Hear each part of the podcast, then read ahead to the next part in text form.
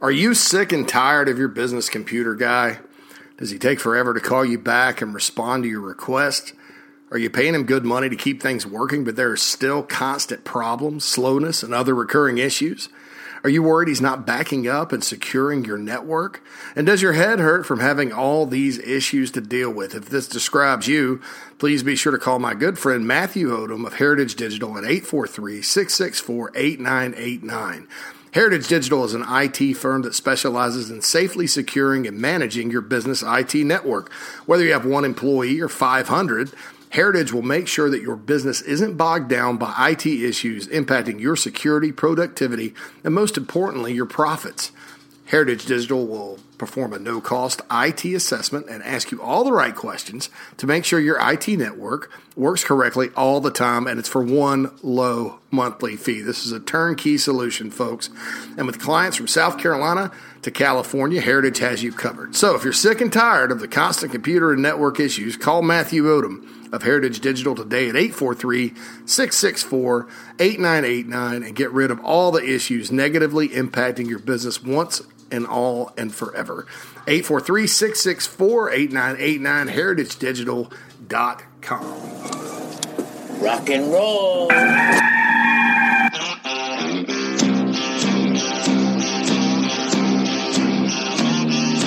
It's your daily dose of all things Gamecocks on the Inside the Gamecocks podcast. Here's JC Shurburtt.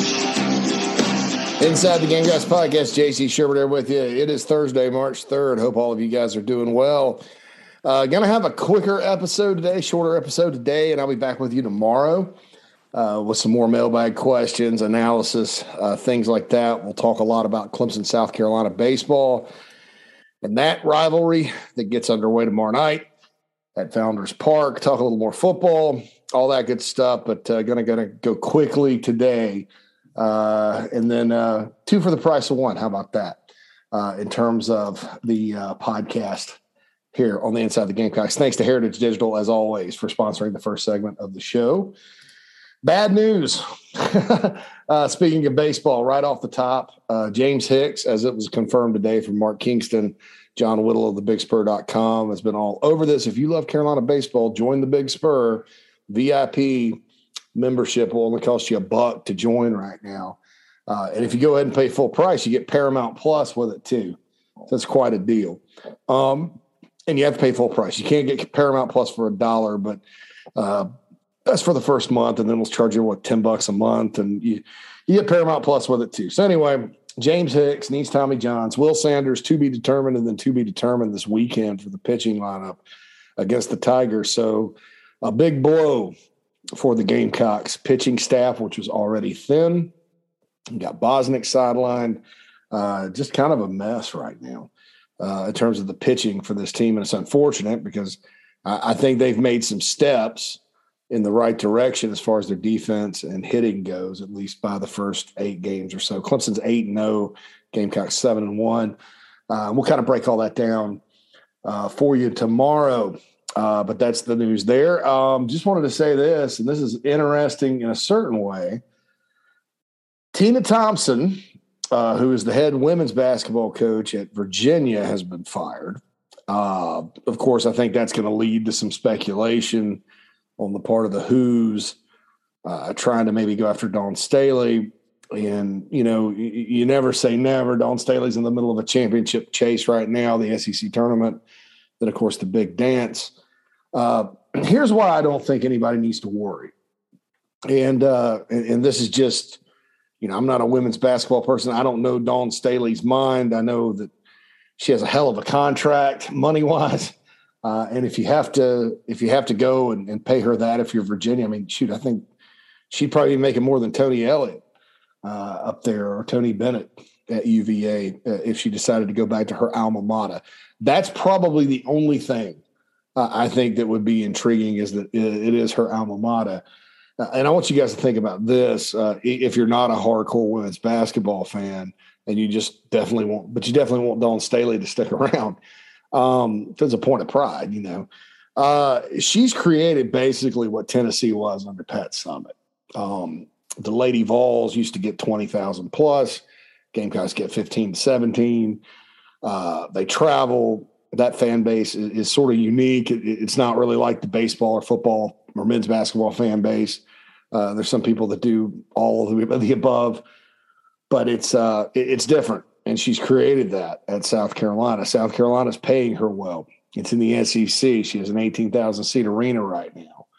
Um, would she use it for more leverage? Possibly. And at that point, I don't know that. Uh, I, I, don't. I don't know what South Carolina would do. I mean, I don't think Virginia is in any kind of shape because keep in mind the ACC schools are sort of locked into their TV deal for gosh, they signed a 16 year deal for football, and it's the ACC network is not brought you know, and money wise, they're not that far behind right now, but the SEC contracts up, the Big Ten contracts up. Uh, they're surrounded by the, the you know the Big Ten up there with Maryland and Penn State, and you know I I just don't see them being able to financially make it happen to bring Dawn Staley home. I think it would be unprecedented. Now look, I'll be honest, uh, that athletics department may do some unprecedented things, but Tina Thompson's out right now.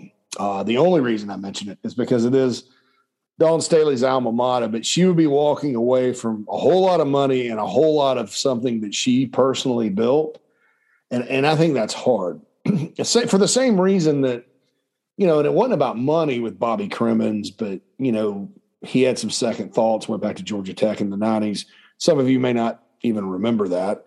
Uh, but uh, long story short, Mike McGee hired Bobby Cremins. He was introduced uh, as the Gamecocks basketball coach. Of course, he's a Carolina alum. He had you know, been in the Final Four at Georgia Tech two or three years before. They were a Sweet 16 team, I think, when they hired him.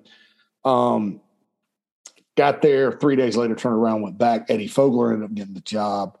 But uh, yeah, so that, um, you know, it, it, the re- one of the reasons was, and he had personal reasons too, was that, you know, Georgia Tech basketball was like four and 23 and had just gone into the toughest conference in America when he got there, and he built it he built it.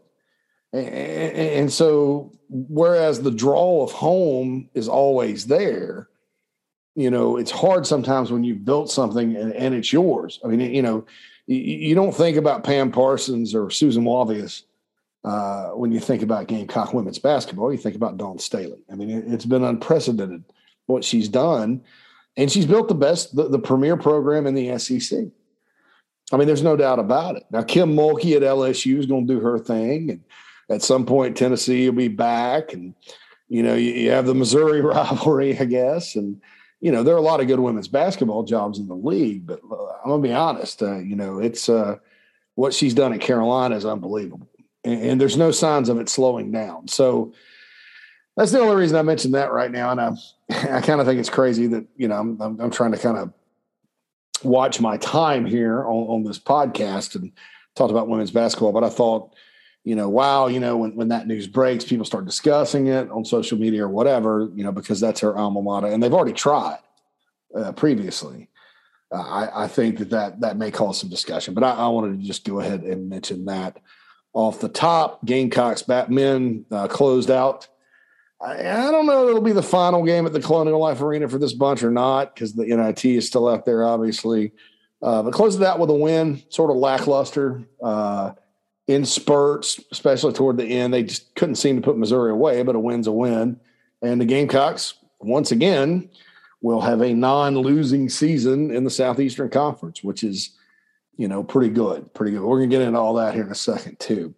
Um, so that's uh, that's kind of the news and notes today in terms of um, South Carolina athletics uh, and all that good stuff. I think since I last talked to you, the Gamecocks did win a uh, baseball game to beat App State in Charlotte nine to six on Tuesday night. All right, so now it's time for the analysis segment uh, of our show, and it's always brought to you by Cindy Searfoss from Coldwell Banker Caine, my hometown of Spartanburg. Uh, she's married to a diehard Gamecock fan. She's been in the upstate for more than 35 years and would love to help you out with your real estate needs. You can contact her at 864 414 5271 or email her at csearfoss, C S E A R F O S S, at cbcaine, C B C A I N E dot com. Right there, Daniel Morgan Avenue in my hometown. That's where Cindy has her office, but she's out and about showing properties. She can get your property sold She can definitely help you find a new property. Real estate market's crazy. It's definitely a seller's market right now. I will warn you. Uh, man, I'm shoot. Uh, people are talking about prices going up. I priced a car the other day. I'm kind of in the market for a new car. And man, oh man, some of these prices. uh, same thing with houses. Buddy of mine just uh, sold his in Spartanburg County. Uh, he'd only been in it two years. He's clearing about 125 grand. So, you know, financially, uh, if you want to sell and you're in the upstate, give Cindy a call. Once again, 864 414 5271. A proud sponsor of the Inside the Gamecocks podcast. Please tell her that I sent you uh, because uh, that's important for her and for me. I always want to make sure all my sponsors get their money's worth. All right. Uh, so, going to switch gears a bit. To talk a little football and men's basketball here in analysis. And um, I want to start off with uh, football. Uh, I, I, thought, uh, as we all know, or as you know, I think five of the seven transfers uh, met with the media or the portal guys, I guess. Uh, the ones missing, obviously, Stogner's not there yet, and Christian Beal-Smith had a conflict or just declined to be interviewed or whatever. And so uh, you heard from five of them. I thought all were impressive, you know, as you expect from players that have kind of been in it for a while. A guy like Spencer Rattler certainly knows how to talk to the media, but you know, a guy like Devonni Reed, who's been at Central Michigan, where they probably don't have a lot of media, he, he was impressive. Antwane Wells, um, Terrell Dawkins was awesome. Uh, all these guys were pretty awesome, uh, I thought. Uh, and my biggest takeaway from that is this: you know, people talk. You know, when South Carolina was struggling on offense, you know, people get out for blood. You know, Marcus Satterfield or whatever. That's a different topic, and you guys kind of know that I was critical as well. And I pray things work out, and that maybe I was overly critical and all that. But you know, there were some games the Gamecocks didn't show up. People were upset, and, people just started kind of going, I guess, uh, you know, tongue in cheek. All this culture and stuff doesn't matter. Blah blah blah. And you're right and wrong. uh, you're right in the sense that if you establish a culture and and, and it, you don't win, you know, it, it, falls on deaf ears after a while, never in your first year. Uh, culture is not something that I, I think fans necessarily understand or want to embrace. Uh, you know, the culture from the fan base comes with wins, losses, great moments, memories, that kind of thing. That's why. That's why. That's why you're a fan. I mean, because it's entertainment, uh, it, it's passion, it means something, uh, but it means something to a certain extent. With well, I get a lot of you know joy out of watching my team perform well and win, and when they're not, people get upset, and that's fine please don't stop that. I'm not because uh, without passion, you don't have a fan base, uh, and without expectations, you don't have a fan base. And so, uh, I, am not, you know, being critical of anybody being critical here during the season. I mean, it was, ended up pretty good, but there were some moments there. So uh, I'll say this, uh, you know. The people that kind of attacked the culture aspect of it were very, very misguided. Um, because it's something that I, think that unless you're in the building, you don't understand. Uh, but I'm going to break it down to you and tell you tangibly what you can take from this and understand it. Every single one of those guys yesterday mentioned the coaches here are genuine. The coaches here are real. The coaches here care about ball. Uh, Devonni Reed mentions it's hard to turn a program around in this league in one year, which Shane Beamer did. Um, you know, Beamer, w- without question, was a big factor in every one of these guys, uh, along with the assistant coaches. Spencer Rattler said it. You know, he, he talked about how he has a lot of faith in Shane, uh, and and and, uh, you don't get that. And I know Rattler committed without visiting, but he had an extensive, extensive virtual visit and, and talked in depth with all the coaches and all that you, you don't get that. And you don't get guys coming from Georgia and Oklahoma. Uh, you know, like like Spencer Rattler, yeah, what happened to him? He'd probably still be at Oklahoma had he remained the starter or in the NFL. You know, that was a situation where he had, it was time to go, like he said. Uh, Austin Stogner probably was ready for a fresh start, but was playing and would have played a bunch this year. Uh, Lovasea Carroll coming from Georgia, he's just a freshman. I mean, although he was at corner, you know, he, he definitely factored into their plans long term. Terrell Dawkins sort of had a you know an issue with how he was being used at North Carolina State. But they certainly didn't want him to leave. Christian Beal-Smith, who did not talk the same way to Monty. I mean, these guys didn't have to leave. Antwane, they didn't have to leave. You know, and a lot of them had a lot of options. A lot of options. You know, leaving the school they were at. Um, and, and so you don't land guys like that and have you know experienced players who have been elsewhere come in and say hey this you know this is where this is what makes this place special unique different. Uh, and you got to be different at south carolina. You can't i said that during the muschamp era. I think one of the things uh, or one of the problems that you have sometimes with the nick saban coaching tree is that Nick Saban does not take bad jobs. you know, I mean, Michigan State was the, the or really Toledo was the, the lower level job, but Toledo's a good job uh, at the MAC level. Obviously, it's probably probably the best job in the MAC, I would think. Uh, I'd have to go back and look. Uh, but Nick Saban takes LSU. He knew what kind of a gold mine that was, and then he bounces back at Alabama, which is traditionally one of the best programs in the country you know, maybe that doesn't apply at a South Carolina or that kind of process doesn't apply. We, we know what Kirby Smart can, is doing at Georgia. Um, we know what Jimbo Fisher does at A&M, although it's been 20 years since he's been an assistant under Saban. So things have different, but we saw Will Muschamp at Florida and Carolina. We saw Jeremy Pruitt at Tennessee, Derek Dooley at Tennessee. You know, those aren't South Carolina and Tennessee aren't bad programs, uh, but maybe it just doesn't work every Maybe, and I think South Carolina in particular, it's a unique place. You have to embrace the uniqueness and be even more unique. and if you think about the times this program has been successful, you know, and you can say, well, Spurrier and Holtz were established elsewhere and came in and won. Yeah, but Spurrier and Holtz are unique. You know, Holt, Lou Holtz is one of the most unique coaches uh, to ever walk the sidelines and and when he started winning was it when he started being innovative on both sides of the ball.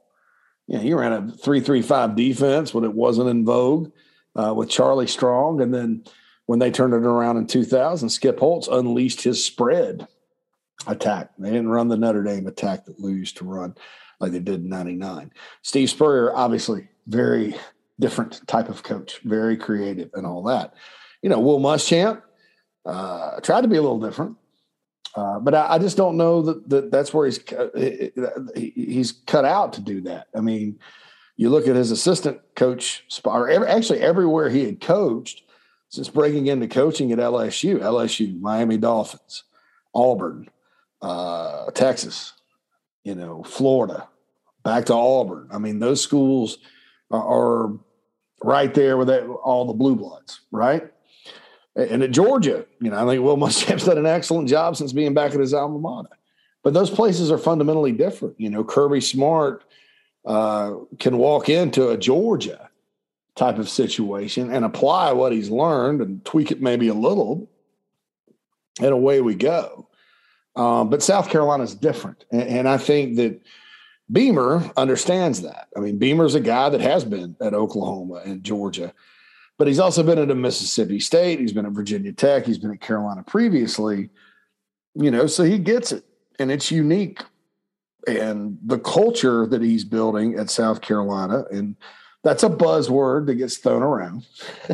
uh, I understand that.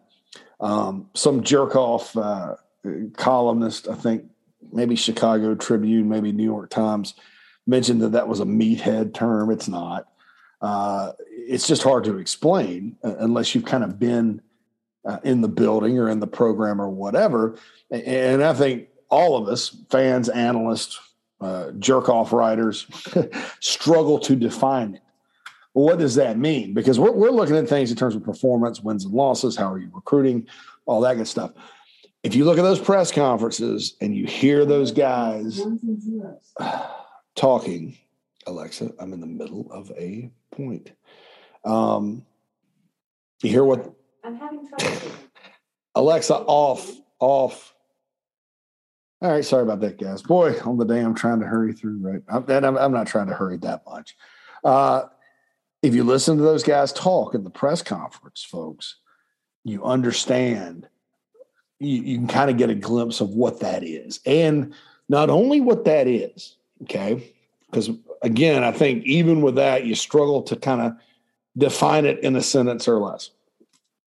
What it can do for your program. Okay. Uh, these guys are, you know, and I, I don't know, I, you know how, how many balls Antwane Wells will catch, how many sacks Terrell Dawkins will have, how many yards uh, Beal-Smith didn't talk, so we won't mention him. I mean, Carroll will rush for if you even play a whole lot this year. Um, you know, how many tackles and interceptions will Reed have? I, I don't know. Uh, will Devonni Reed get beat on a pass? I mean, I don't, I don't know. Will Spencer Rattler get sacked? I have not. That's that that that really is different than what I'm saying. Um, but all these guys are talented. you know, you, you, talk about an impact recruiting class, uh, and I think the high school version of, of this class is probably a lot of these guys are a year away, and there's no question about it. Um, but I look at the portal editions, and man, oh man, I mean that's like signing seven four or five star guys uh, in, in, a class. Uh, and not only that, the, the beauty of it is these are veteran guys, uh, and you don't have to wait for them to develop in a lot of ways. You know, some you some some you will, some you won't, and there'll be adjustments. You know, Wells coming from James Madison or whatever. Uh, but he's a freaky player, you know. Uh, and I'll remind everybody, South Carolina, uh, and if you look at the top six transfer portal class ratings, uh, according to 24 7 Sports, South Carolina's number five. Of the top six, Ole Miss and Southern Cal have 13 each. LSU has 13, Oklahoma 10. South Carolina 7, Florida State 10. So they're the only ones in the top six in single digits. Now, Arkansas six, Texas four, TCU nine, Michigan State, here we go again, seven for those guys. But man, you know, a, a very impressive group with the media. Um, you know, but there, there's a lot of guys that can't play dead in the movie that are good with the media. But if you kind of dig into what they're saying uh, and listen to their words and, and kind of get the vibe from them, they're all business you know, our guys are about business, right? Uh, and they all, you know, spoke to the culture. And and if South Carolina brings in seven guys a year uh, that are this good uh, from the portal, and I don't know that, that number will be seven all the time. Um, they're going to some football games. I mean, because this is talent. I mean, this is serious, proven talent. Um, I always say there's, you know, more than one way to to get it done uh, in recruiting, especially. And you know, I, I think that during the Muschamp era, we sort of realized that you can recruit well and recruit in the top twenty, but sometimes it's not it's not good enough, especially when cer- certain positions like like I, I think this, the previous staff missed a lot. Some of it was because of injury, but some of it wasn't. You know, safety and linebacker and receiver. You know, I think they missed a bunch there. And then the quarterback situation, I don't. I think they recruited pretty well at quarterback. I I think with that position though, a lot of schools will end up uh, in a bind. Oklahoma is an example of that. I mean, the Sooners have to be saying thank God for Dillon Gabriel uh, because Rattler and Caleb Williams walked out the door. Uh, and Oklahoma, you, you, wouldn't think they would have issues with quarterbacks. You know, they're they're kind of a quarterback you you know, that kind of thing. So uh, that's a different story there. I didn't think the previous staff recruited poorly at quarterback at all. However, you know, I, think we learned that that, it, that, making strong evaluations are good and they can get you good players. You know, the DJ Wonnums of the world. Uh, that's uh, you know development. Uh, we'll go with Javon Kinlaw. You know, uh, those guys. You know, T.J. Brunson got drafted. Ernest Jones but you can't really rely on just that. Uh, I think to make a move now. Uh, does that mean that you know South Carolina talent wise was a four win team in 2019? No. Uh, does that mean the two and eight team with all SEC schedule should have performed as poorly as it did on defense? No, that does not. That's a different category. Um, and, and, and this program, quite frankly, recruiting just like Will Muschamp did and his staff. And and look, he didn't have the portal now, you know, because this class, high school wise, uh, is pretty similar to the ones Muschamp signed. Um, but I, I, think that showed you that yeah, you can get to bowl games most years and uh, have winning seasons and win your share of games, and every now and then surprise somebody. But how are you going to get like on the level of your rivals, you know, or, or close? You know, I don't think you have to get on it, but close. Well, uh, you know, the portal uh, right now is the answer because uh, you have to get players and you have to fill needs and all that. So uh, I, I, think that you know you still need that. You still need the great evaluations. You still need your share of no brainers from the high school level. But I also think at South Carolina because upward mobility is so hard. If you make good decisions in the portal, which which I I think all these guys are, you you can you you can get there faster than if it was the old traditional. Well, we got a red shirt guys, and you know we're to take our lumps this year, but in two years we'll be good. I think you get there a lot faster. Um, and I think that the reason South Carolina is able to be in a position to do that with these guys, and really the guys from the portal they got last year, and you know some of the players that remained that you know people thought may go pro. Uh, I think all that, all of that personnel speaks to culture uh, where, where guys don't really want to leave. They're enjoying it. They're having a good time. They're getting better.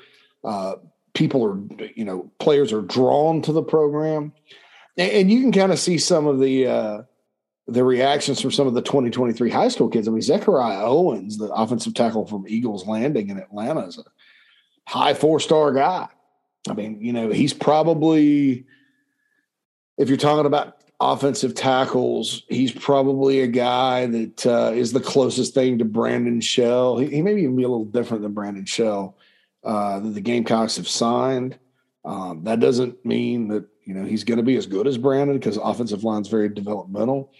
Um, Cam Pringle in 2024 from in-state, Josiah Thompson. I mean, you got some tackles coming up, but look, here's a kid from Georgia uh, at Eagles Landing that Georgia wants, that Alabama wants, and the Gamecocks are on top just because – he's drawn to the program because of the culture. Now, they haven't gotten him yet. He's not the silent welcome home. uh, but but I think that's impressive. And you can read comments from guys like Owens from Georgia, or Xavier Hardy from Georgia, or Keith Sampson from North Carolina, or Antonio Tripp from Maryland. Uh, some of these out of state guys. And uh, you get that sense, you know. If you're the Gamecocks, you're hoping Noah Rogers comes back and you can, you know, for a visit this spring, which he's supposed to, and you can love him up uh, and roll out the red carpet for him, and he's feeling the same way. Marquis Anderson's from Dorman. Carolina, uh, I think Hart Turner uh, was one of the last recruits they got from Dorman. Uh, you know, Michael Belcher was one, Kendrick Lynch. They're all kind of right in there together, but uh, most of those kids go to Clemson, no questions asked.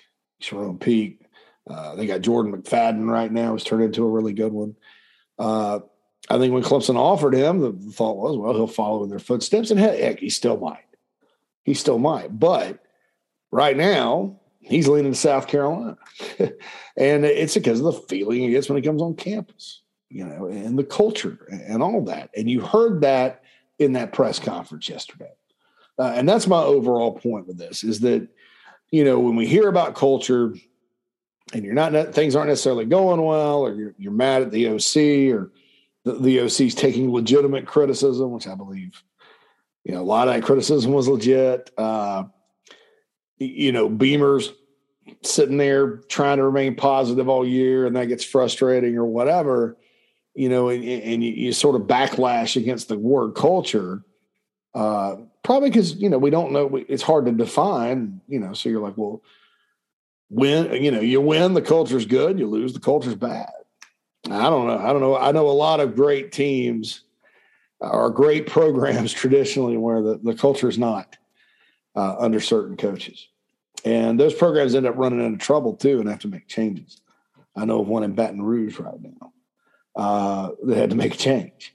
Uh, so you know, I get it. Uh, you know, I get that we look through the prism of wins and losses, and that's fine. But uh, if you're looking for something to kind of reinforce all this talk about culture and to try to get a greater understanding of, you know, not necessarily, uh, you know, how to define it directly, but kind of what it's all about. Go listen to that, that pre- those press conferences. I mean, you'll be, you'll, you'll be impressed. I was. I, mean, I sat down there and watched them all uh, after they archived them yesterday, and I was like, man, these these guys, they're all business. They're all good people. It seems they know what they're talking about, and they were able to quickly define why they came to South Carolina over schools like Texas and North Carolina, and from schools like Oklahoma and Georgia. Quickly defined it. They, they were able to quickly define it. So. Uh, really good press conferences yesterday. I also thought it was interesting. Lovasea Carroll talked about the uniqueness of Luke Day and his strength program versus the strength program at Georgia, which is good. I mean, you, I can't argue with what they do with their players down there, right? Uh, but he said, man, it's just a lot different. So, so there you go. That reinforces a lot of things there. Frank Martin, lots of talk about him. The Gamecocks did win. They're sitting at 18 11 overall, nine and eight in the SEC. As I mentioned earlier, got a game against Auburn this weekend. All right, folks. So uh, there's there's been a couple of Martin comments in the media I'd like to address real quick, uh, and then I want to address some some fact versus fiction. Okay, uh, Jon Rothstein. Uh, well, no, I'll, I'll, start with with Frank Martin and and the net, right? The net rankings. Uh, and and Eric Musselman, uh, the head coach at Arkansas, had questions. I, I think they've they're, they've won 14 of 15 games and their net keeps going down. They went up two yesterday for beating LSU at home. LSU still ahead of them. Um, I, I don't know. I mean, I, don't. I don't think that Frank is the only one that has questions about the net. The Gamecocks are ninety first. I still think it's that net, the efficiency part of it, which I don't like, and I, I don't care. You know, I don't think there's a plausible argument to be made that that should be used. Um, that's like using total offense uh, to determine who gets in the college football playoff. Uh, now I know those guys are kind of the opposite. They're, they're a little more antiquated. It's wins and losses, uh, but you know that that that should should never happen. All right, you know, and and and I think that you know people love fantasy sports these days. They love stats. They love advanced analytics, and that's fine. I mean, I know people that love them, and hopefully I get a refresher course on them here pretty soon so I could uh, maybe talk about it a little more. But but look, man, I, I, don't think this should have anything to do with who gets in the NCAA tournament and who doesn't. I, I think it's great to use for seeding or tie breaking or whatever because you do have historical trends. You know, these teams – that are this and this tend to advance this amount of times. So there's always outliers, and that's what sports is for. If we all made things based on the ESPN prediction engine, which is garbage, uh, sometimes it's accurate, but garbage, I think sometimes, uh, you know, in terms of, of what actually matters, then then why even play the game? I mean, why? You know, I, I you ask, you tell me, and and I think it, it you know, I, read where in 2020 they the, the net used to be, and I liked it when it first came out. The net used to be your quad one through four type of deal, um, and then you had an adjusted win percentage where you got bonus points for road wins, you got docked for home losses. There was a scoring margin element that got capped at 10 points. Uh, and then there was just straight up winning percentage factored in. Well, they dropped winning percentage, adjusting winning percentage, I believe, and margin of victory. So it becomes like your uh, good wins and losses, you know, and and which is things kind of the RPI, and then net efficiency. And I'm like, why did you? Why didn't you? You know, all those other things. Like, okay, you should win at home. Great, bonus point uh, is not as big for winning at home. Okay, you sh- if you went on the road, that's cool. There's a bonus point for that. You know, neutral site game, it's a little bit less of a bonus point. Uh, you get docked if you lose at home. I, I thought that was great because it kept wins and, and and and factoring in overall win percentage. It kept wins and losses at the forefront while also including some of these advanced analytics, which you know, as long as it's a fifth of it, that's fine. But now it's I think it's almost half. If I'm reading this correctly, if not, let me know. Because uh, it was just kind of there wasn't even like a news uh, deal on it. It was just like, oh, here's what we're here's what we're doing now. we're dropping all of this. So Um, in you know, and, and I read it. Maybe, maybe it's just the pandemic here. I I don't think so. Uh because uh, this is this is why we're dealing with teams not being able to go up and down with wins and losses because that's taking a back seat or at least equally weighted to how, how do you play? What do you do in, the Palm and all that? And uh, I, I, think those are more indicators of style. You know, style is wonderful. Don't get me wrong. Uh, efficiency is wonderful. Don't get me wrong. But but if that's going to count that much, you're going to have a lot of coaches that are going to be out of a job. You know, because they don't coach that way, and, and then you're going to have a lot of coaches that you know, are, are really good at running that up that, that really don't know how to win. So I, I would, I would, you know, the, the RPI needed to probably be tweaked uh, just because it was basically who did you beat and who did they beat and, and all that, which is fun, which I thought was kind of fun. But at the same time, when when the committee every year arbitrarily decides top 50 wins mean more, or top or winning on the road means more, I mean they, they emphasize different parts of it. I think the net, in its original form, uh, and look, they may have gone back to. Maybe I'm just blowing hot air here, but, but that's the last statement I can find about how the net has been adjusted. Um, you know, you, you, look at it and it's like, well, you took out the parts where winning matters. You know, you just uh, you have those you know quadrant wins and stuff that, that you line up and have one score and then the rest of it's efficiency so how the hell does that make any sense when it's that much and now look i'll say this um, what if the committee's not using it like they use the rpi i have my doubts because i heard this uh, a few years back oh well the net's not they're not taking that into account as much and it, you, you, looked at the bracket and it was just you know the top 68 teams in the net or whatever. No, no not really because there's auto bids and stuff. But yeah, you looked at it and all of the uh, at large bids went straight down the list, literally straight down the list. Okay. So come on, man. I mean, you know, that's the deal. And, and that's not a South Carolina thing, guys. That's a, because uh, I, I don't know. I think the Gamecocks will still have an immense amount of work to do to get in the tournament, even if we were on the R. I think the RPI is 63, between 63 and 70. Um, that's striking distance back in the old days, you know, heading into a conference tournament and a game against a top five, top 10 team in Auburn. But, uh, yeah, striking distance. But, but 91, where the Gamecocks are at now, or maybe 94, I don't, I think it's 91. Uh, in the RPI, that wasn't wasn't striking distance. And the concern, I think, is, you know, despite what people say, and, and, Frank Martin said, well, if we beat Auburn, we should be in. I can't agree with him on that. And it's not that I don't want that to be the case or, or that I don't think he knows what he's talking about, but, but you look at it and, you know, the history shows that they have this thing, the net, and they use it more so than the RPI. And I, think it's very flawed. Uh, and Eric Musselman agrees with me. You know, if you don't like Frank Martin and you're worried that any kind of defense of anything he says has to do with him coming or going, uh, get that out of your mind because that, that's that's different. I, I, don't look at it through the prism of, you know, everything is about Frank coming or going. Uh, I think this particular thing, as a sports fan, as a fan of college, a lover of college basketball, I don't think it's fair because uh, I don't think there's I mean, you know, we and I've looked at I've looked at other teams too. They don't really move either. So, so how the hell do we have it locked in like this? Is it, and I think it's because of efficiency because you can't really change that game to game. You change that over the course of time. You know, so we may as well just not even play any damn games.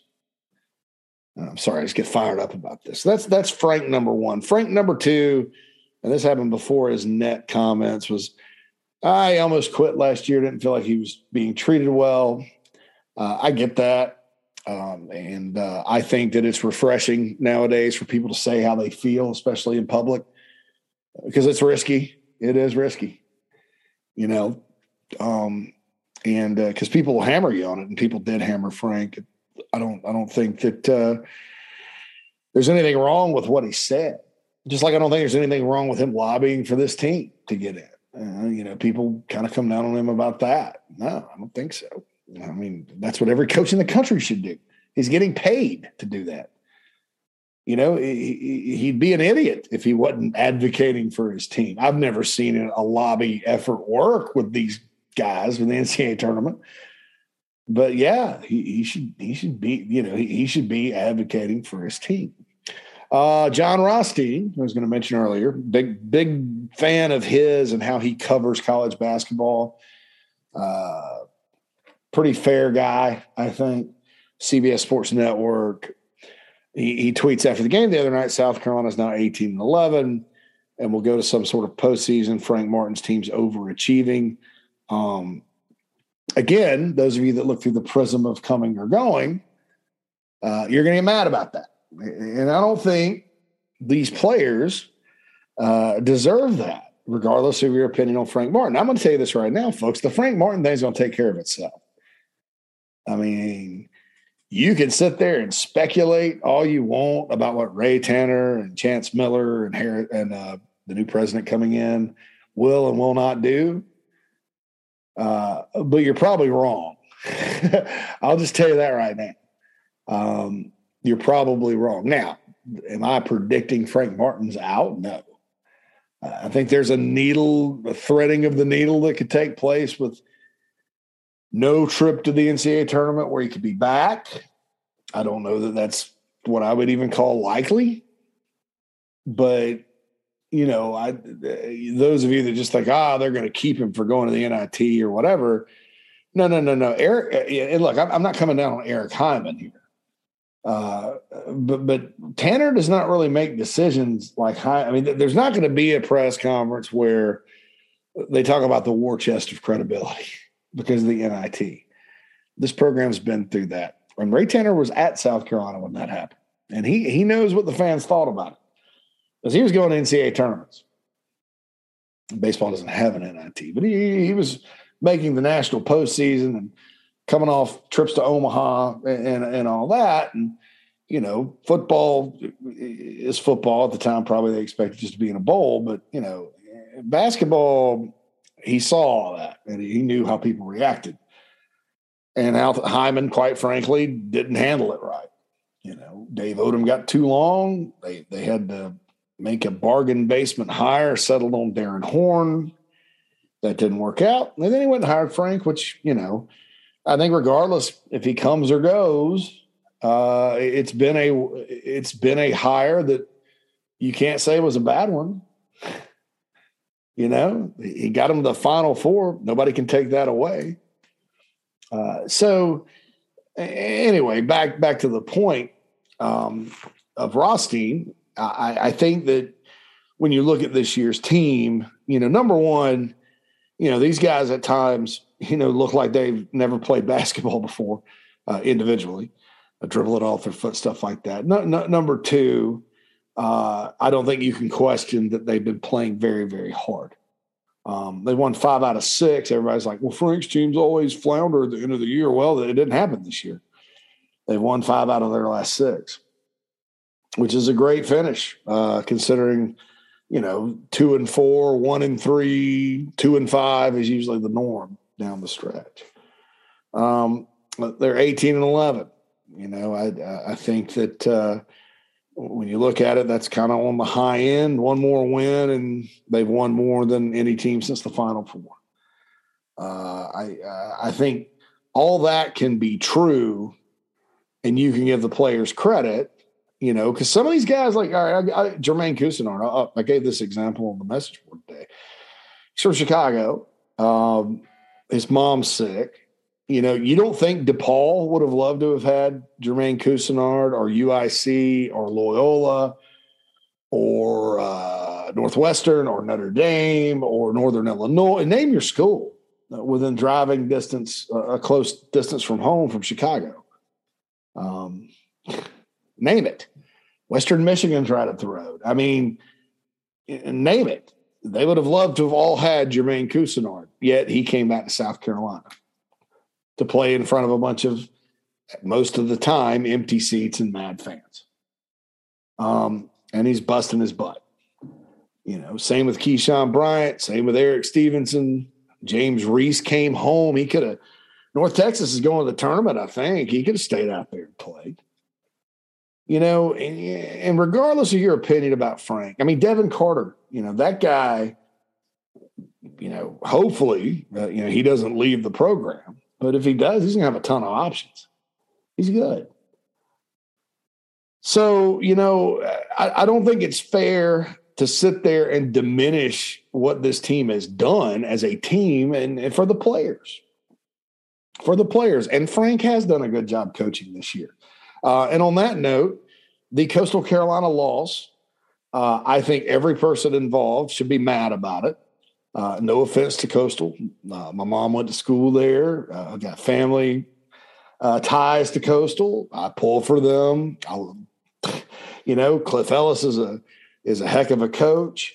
I didn't mind South Carolina scheduling the game at Coastal either, but South Carolina in men's basketball or football or whatever, unless it's just like a rare, rare deal, they have no business losing the Coastal that bad. And they didn't show, you know, second half of that game after being down one, Carolina just did not show up. So I think from that standpoint, be mad. Uh, but, but I'm gonna let you in. I'm gonna let you in on something here. The Princeton loss and the Coastal loss, uh, as tough as it is to swallow, you, you reverse the outcomes of those games. South Carolina's still not in the NCAA tournament right now. Their net still isn't that high. You know, I think they they. I don't even know if it had been a Q two win at Coastal. I think I think close to Q two with Princeton. Those are not wins that would have made a difference. Now, look, I understand the angst and consternation about it because uh, last time we had sort of a full season and not the COVID year, but in 2020 when they canceled it, uh, I pulled the plug at the end. That team, without a doubt, you know, they would have been on the right side of the bubble. Like you look, you look at it, like four games I have circled, and uh, you know, Northern Iowa. Uh, I think in a consolation game after they got whipped by Wichita down in uh, where was it, Cancun or wherever. Uh, Northern Iowa beats them by two. That would have been a top 40 RPI win, a Q1 win. Uh, that could have gone either way. Carolina had some lapses on defense, well, you know, two point loss. Uh, but then the inexcusable starts to happen. Boston University was, was, was no there was no excuse for that. Uh, they rally, they they go on the road, beat Virginia and Clemson, and and that's season saving and you turn around and lose to Stetson. Okay, so those those losses in the non-conference, those three in particular, are, are costly. The the uh, Houston game, eh, whatever. Houston's really good, that kind of thing. It doesn't matter. But the those losses were very very costly. So you rally, you get ten and seven in the league, and you're coming down the stretch, right? And you play one of the a very bad Vanderbilt team in Nashville, the last regular season game two years ago, Saturday, and you get waxed against a very bad Vanderbilt team. Okay. Those four losses knock them out. You, you, reverse those four. Carolina's 22 and 9 and 11 and 7 in the league. And uh, they're not, they're, pro- they're probably on the right side of the bubble. You know, maybe needing to win one to avoid Dayton, but they're right there. Uh, so that year, costly losses were, were, were bad. Okay. There's no question. 2018, that team that amazingly went to the, went, went 11 and 7 and finished fourth in the league uh, after everything. Um, yeah. Okay. Let, us look at what they lost to Stony Brook at home. That, that was bad. Okay. We'll, cut, we'll chalk that up. They did lose to a good Wofford team by 20. That was not good. The loss to Wyoming, which is one of the worst teams in basketball that year, was not good. Okay. Clemson, they did not really compete in that one, lost by 10 at home.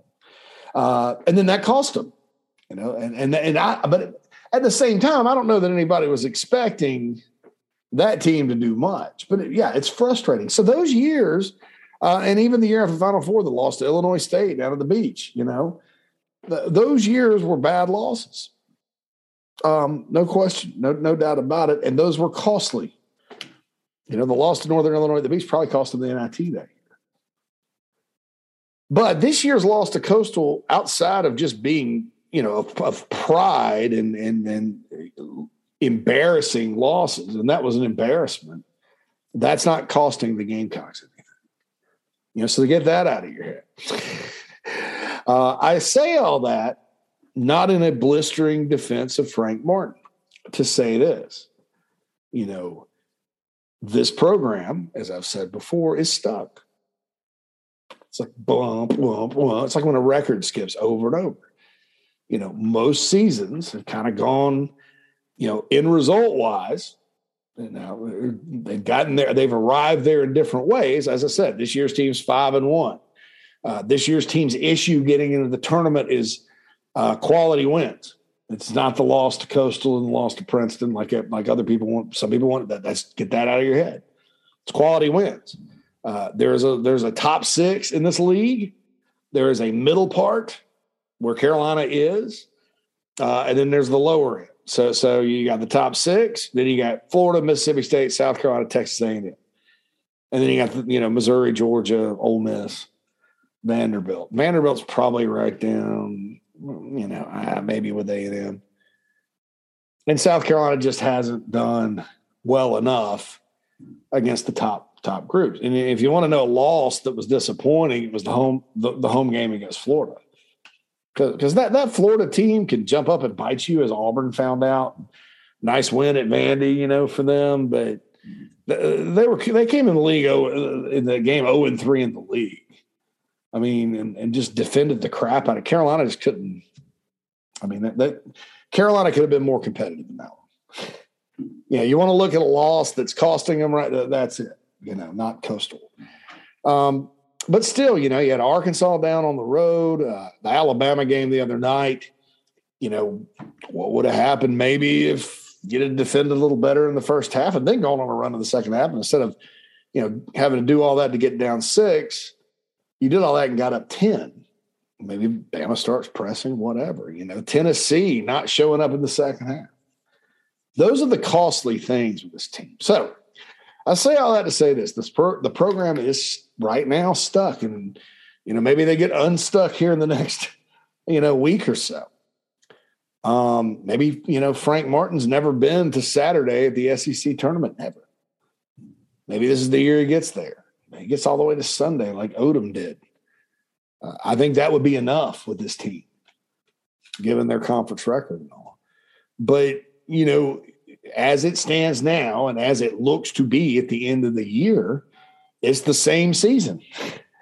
It just may end up with an NIT bid this time, which probably would have been the case two years ago.